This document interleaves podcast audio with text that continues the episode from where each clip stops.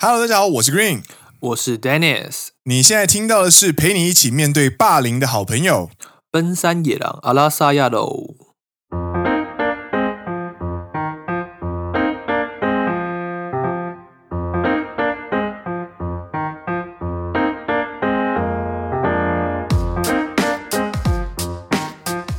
耶！欢迎来到第三季的第二十集。是的，没错，这个是设备升级之后的第二集。对，今天要来聊一个稍微比较严肃的话题。我们用全新的设备一起来陪大家面对霸凌这件事情。设备是有差异，听起来可能会稍微顺耳一点。这样，我们用了新的设备就可以对抗霸凌。霸凌是一个大 boss。所以遇到霸凌第一件事情是买个麦克风吗？不是啦，好不好？那今天呢，我们要跟大家聊一个比较稍微严肃一点的话题哦，这个叫做霸凌的话题。那为什么会聊这个话题呢？是因为，诶，在上个礼拜呢，诶，日本的 Nike 发布了一个新广告，对，他是在聊在日外国人的二代。广告中是有在日韩国人、在日中国人，还有一个不知道哪个国籍的在日黑人。对。那这些人呢，他因为在日本的社会里找不到归属，那甚至因为彼此的差异，对，就是在外形上、在谈吐上、在根本上都有不同的差异，导致他们在这个社会不被接受、不被欢迎，甚至在学校里面被霸凌。那最后，这个在这支广告最后呢，这些人呢，重回。运动场上认真的耕耘自己，然后拿到成绩之后，被大家认可，成为大家的一份子，找回自信啊。对，那这个广告一释出来之后呢，在推特上面就立刻大炎上。但其实我看到另外一篇文章说，在日本其实没有到所谓大炎上，大炎上是外国媒体去做一个附加，就其实他们并没有在日本的本土那么的受到讨论这种感觉。なるほど、なるほど。 对，但是应该说有一部分算算是演上了，可以这样讲。对，因为他他挑起的这个议题呢，其实是非常呃锐利的一个观察，蛮敏感的。对，蛮敏感的，因为这个不是什么好事情。被戳到，外国人在你的国家里面过得不舒服，这件事情很，这个事实本身就是个批判，所以其实对于很多日本人来说是蛮刺耳的事情，就被戳到一个点。对对，没错。然后。要稍微题外话，那因此 Nike 的股价有动吗？啊，并没有。这件事情其实没有什么影响，但是它造成了非常大的讨论，就是了。那我们今天呢，就要来是跟大家稍微讨论一下，就是呃，霸凌的定义。为什么会想要跟大家讨论这件事情？是因为这个礼拜除了在 Nike 延上这件事情之外呢，Green 呢在公司内也接受了一个叫做人权教育。那并不是他，并不是因为我做了什么事情，所以被人权教育，而是我们的公司的十二月份就是所谓的人权之月啊，所以加班有人权吗？呃，这件事另当别论。所以加班并不包含在人权里面的，对吧？我们完全没有讨论到加班这件事情，让我有点怕怕的。那。在人权之月，我们讨论多了非常多关于人与人基本的尊重，跟一些会擦边、会出局的事情。那跟 Nike 这件事情就让我产生了连结，所以我希望能够在这一集的节目里面跟大家稍微讨论一些我在呃这个人权教育的过程当中发现日本一些比较新的观念，跟霸凌相关的观念。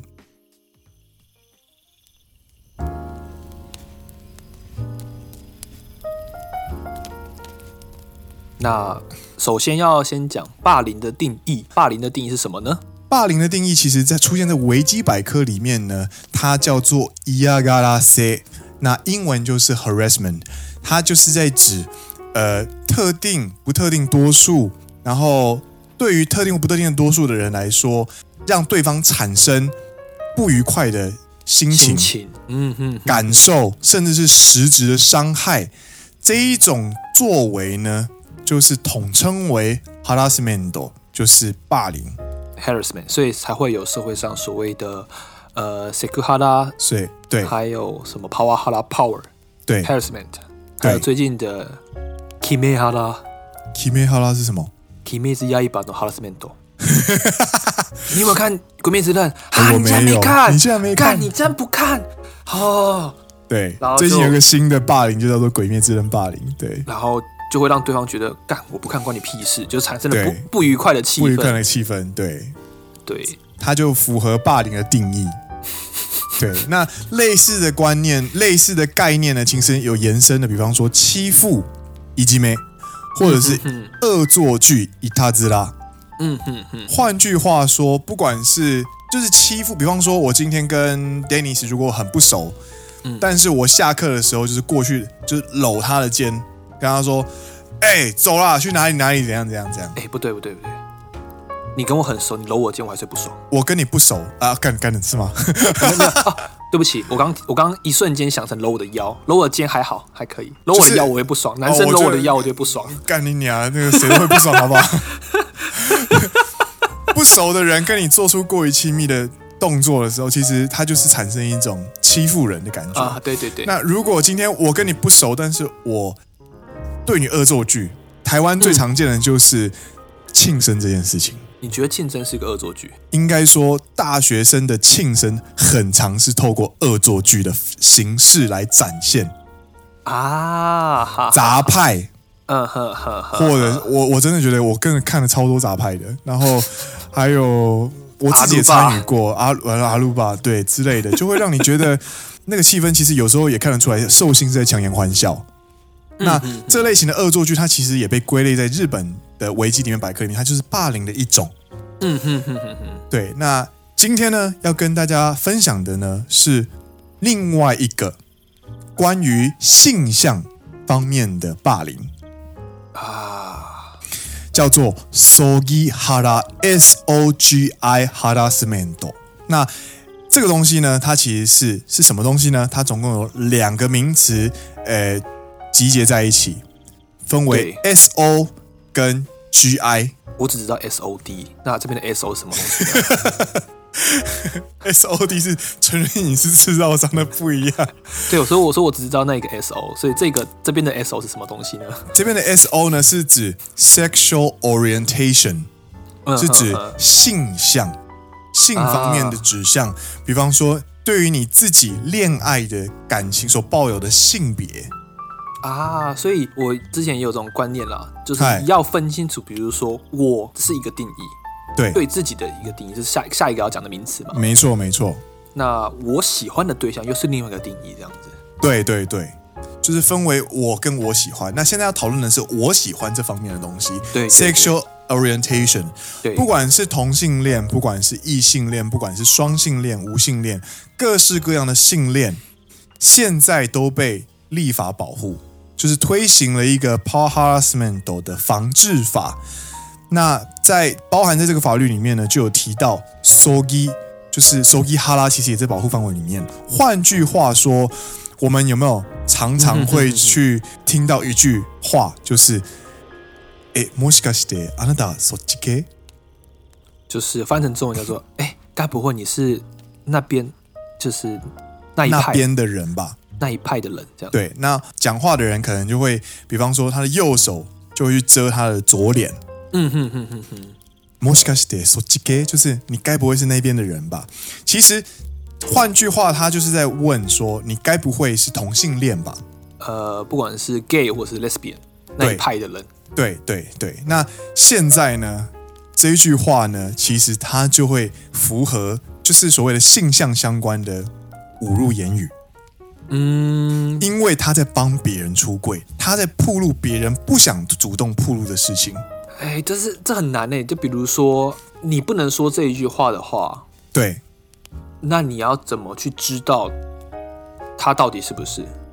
我跟你讲，这个地方就是我们常常会犯的错误。其实，不管是现在讲的这个 sexual orientation 的性向，或者是接下来要聊的 gender identity，就是自我性别认识。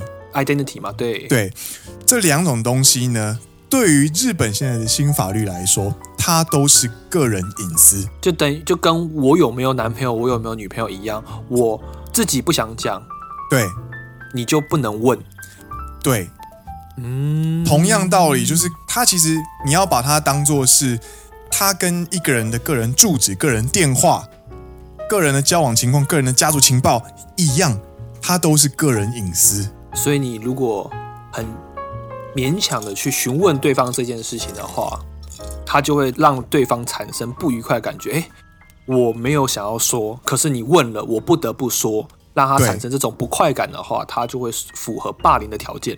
对，因为他过度的去阐述别人的隐私，他就是在侵害另外一个个体。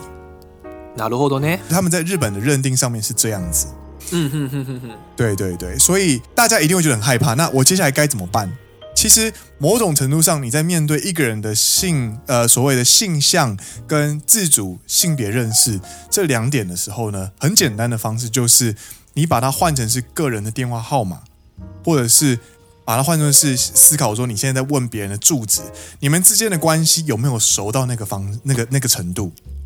啊哈哈哈哈哈。对，然后再透过比较敲边的方式，嗯哼哼，比方说你喜欢哪一类型的呃对象对象，那个比方说有名的人，最安全的，我觉得应该就是讨论公众人物啦。我觉得你有没有喜欢的 type？问 type 的话，应该会比较安全的，因为毕竟他是问一个类型，对，他并没有指明是男是女。对对，通常呢，你在问对方这个问题的时候。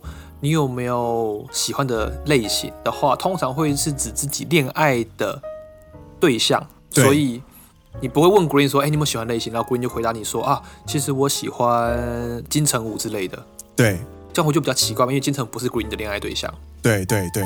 但如果 Green 说出这个答案的话，你就觉得啊，他搞不好就有可能是对，嗯嗯，这样子。对对，嗯嗯嗯，我觉得这会是一个比较好的比较好的问法啦。嗯嗯嗯，就是你喜欢的类型是哪一种？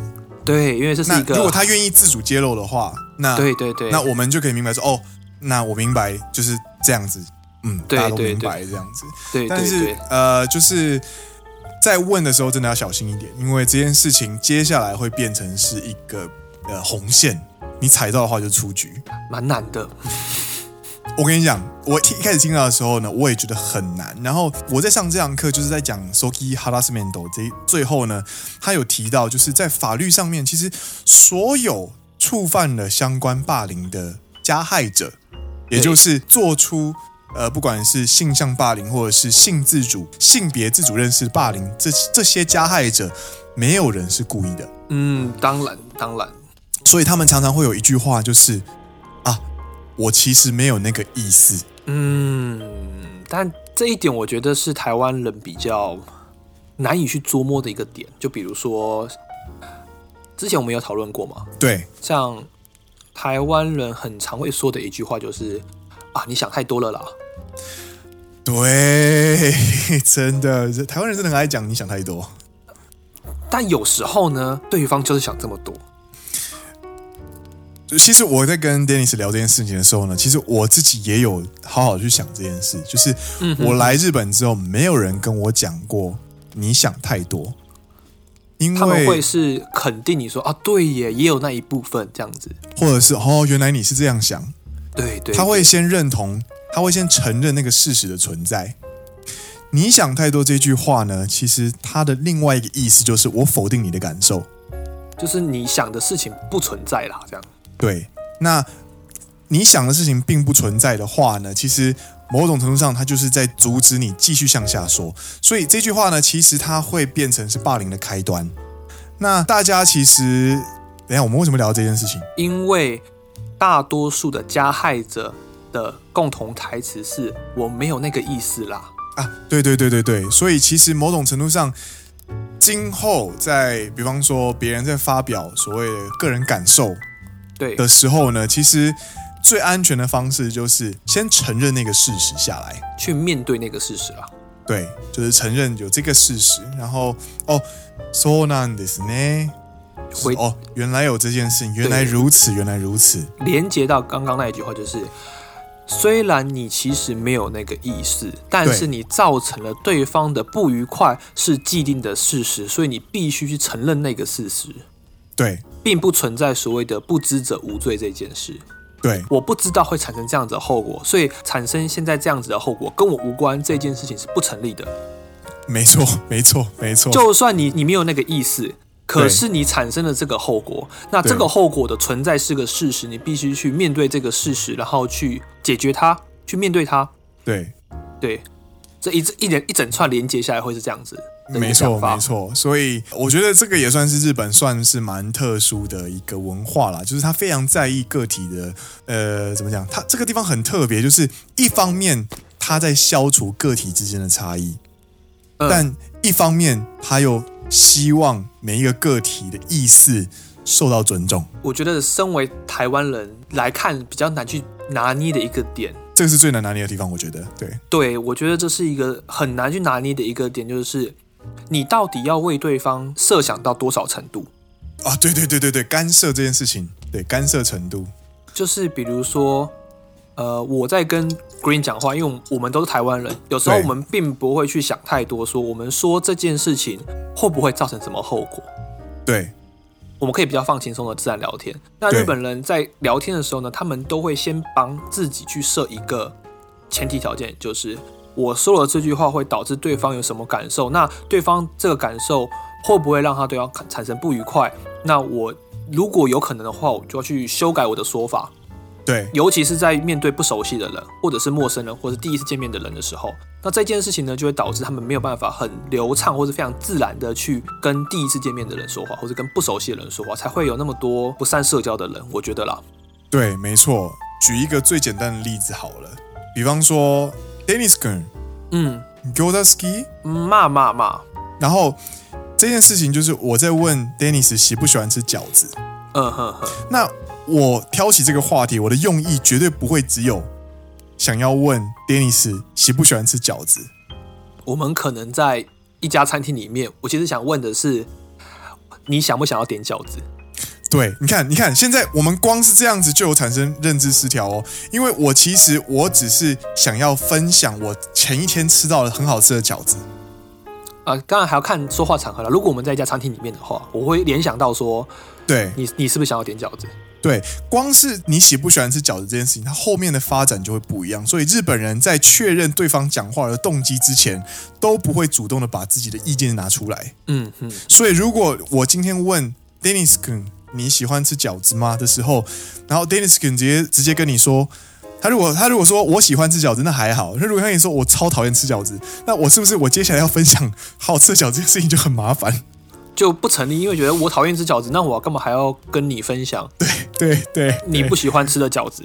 对，这就是日本人比较敏敏感跟比较难拿捏的地方。对，但我要分享一个比较，我近期遇到一个我觉得很阿杂的一个案例。嗨嗨嗨，难得修嘎。呃，我们同期里面有一个人结婚了。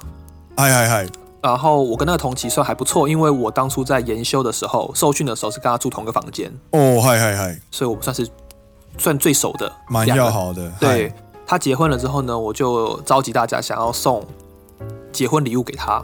哦，嗨！那原本对原本一原本是想要大家一起去找他，然后亲自拿礼物给他，但是因为现在这个疫情，我们也不好人数很多的一起去拜访对方。对对对，所以我们打算用邮寄的。哦，嗨！这个时候呢，我们就要甄选说，哎呀，送什么东西这样子。哎，然后我就有人提案说，要送那个无印良品的那个懒人懒人椅啊，懒骨头，懒骨头，懒骨头，哎，懒骨头沙发。对，然后有人说要送什么，就是各种提案。但是呢，各种提案之后呢，就会有很多，你也不能说他们想太多，他们就会。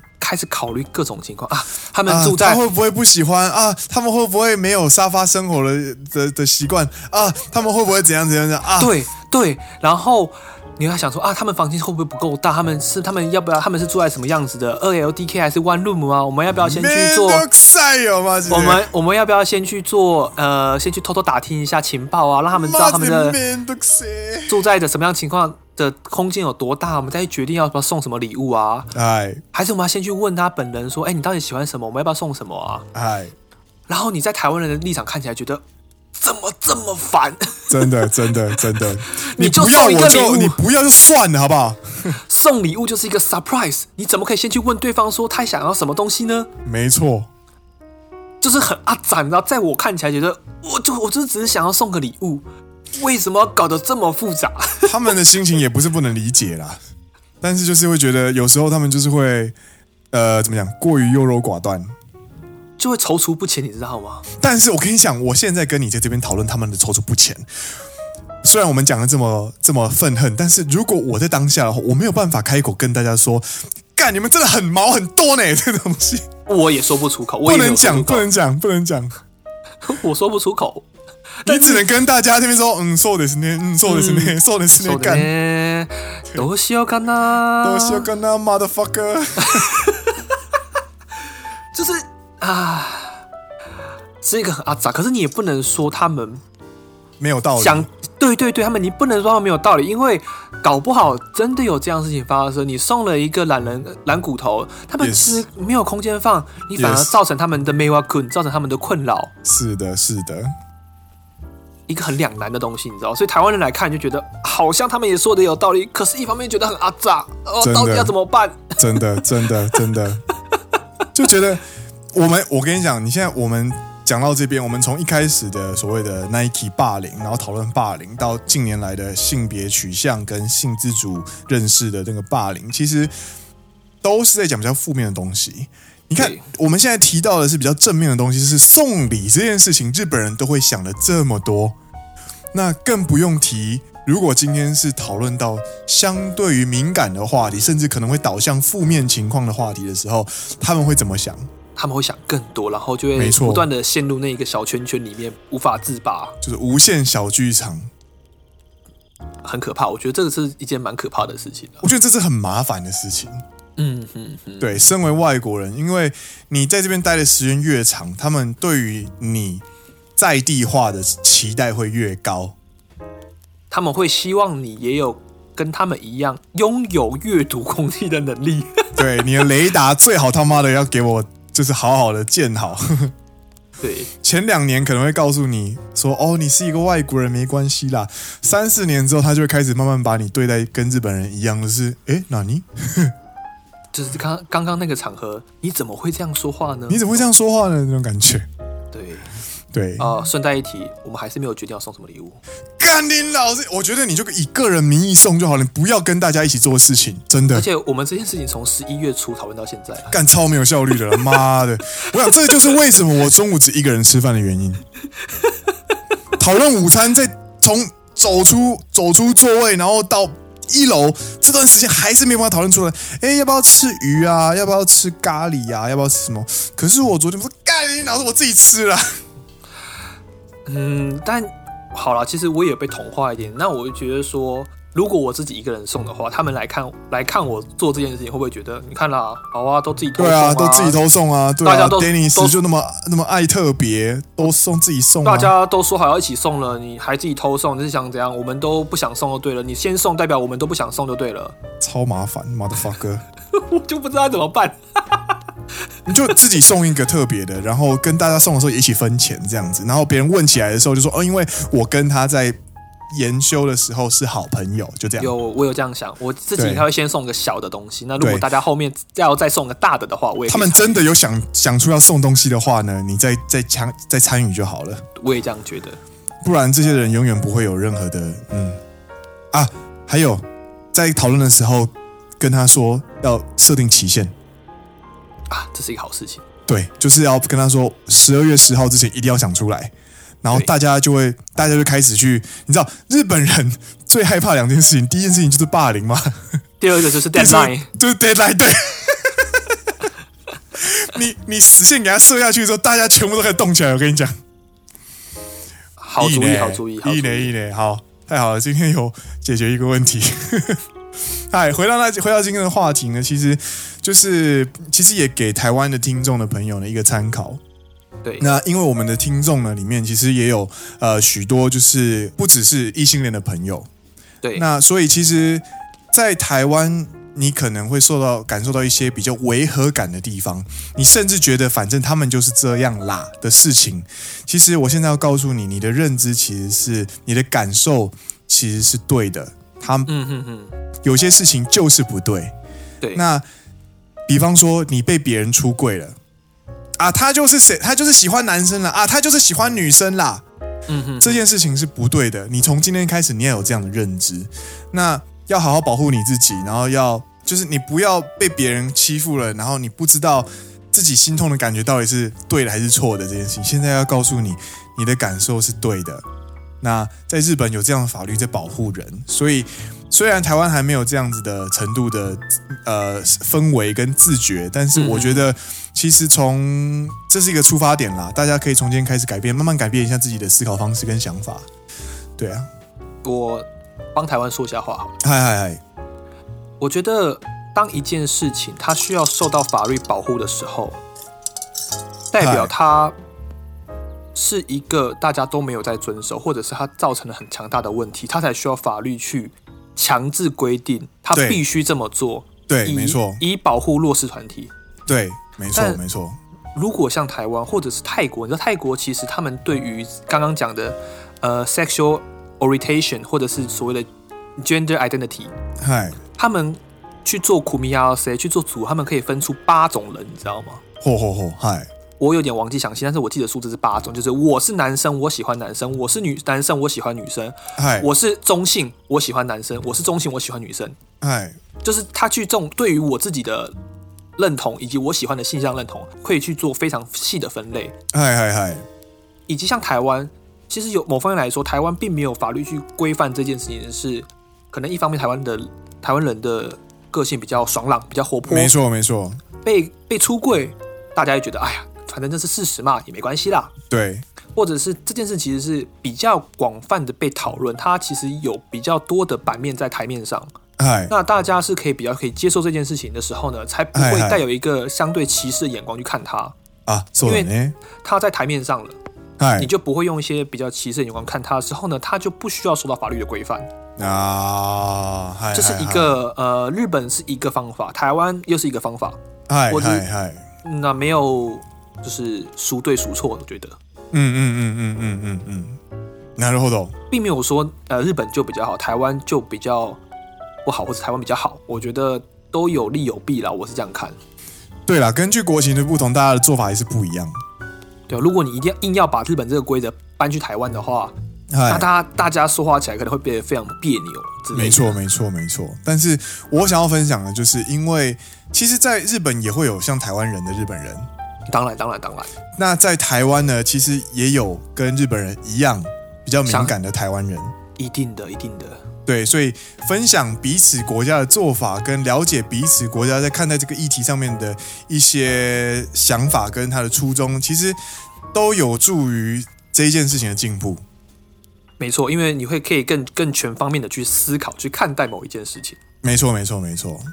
当你可以用比较全面的看法。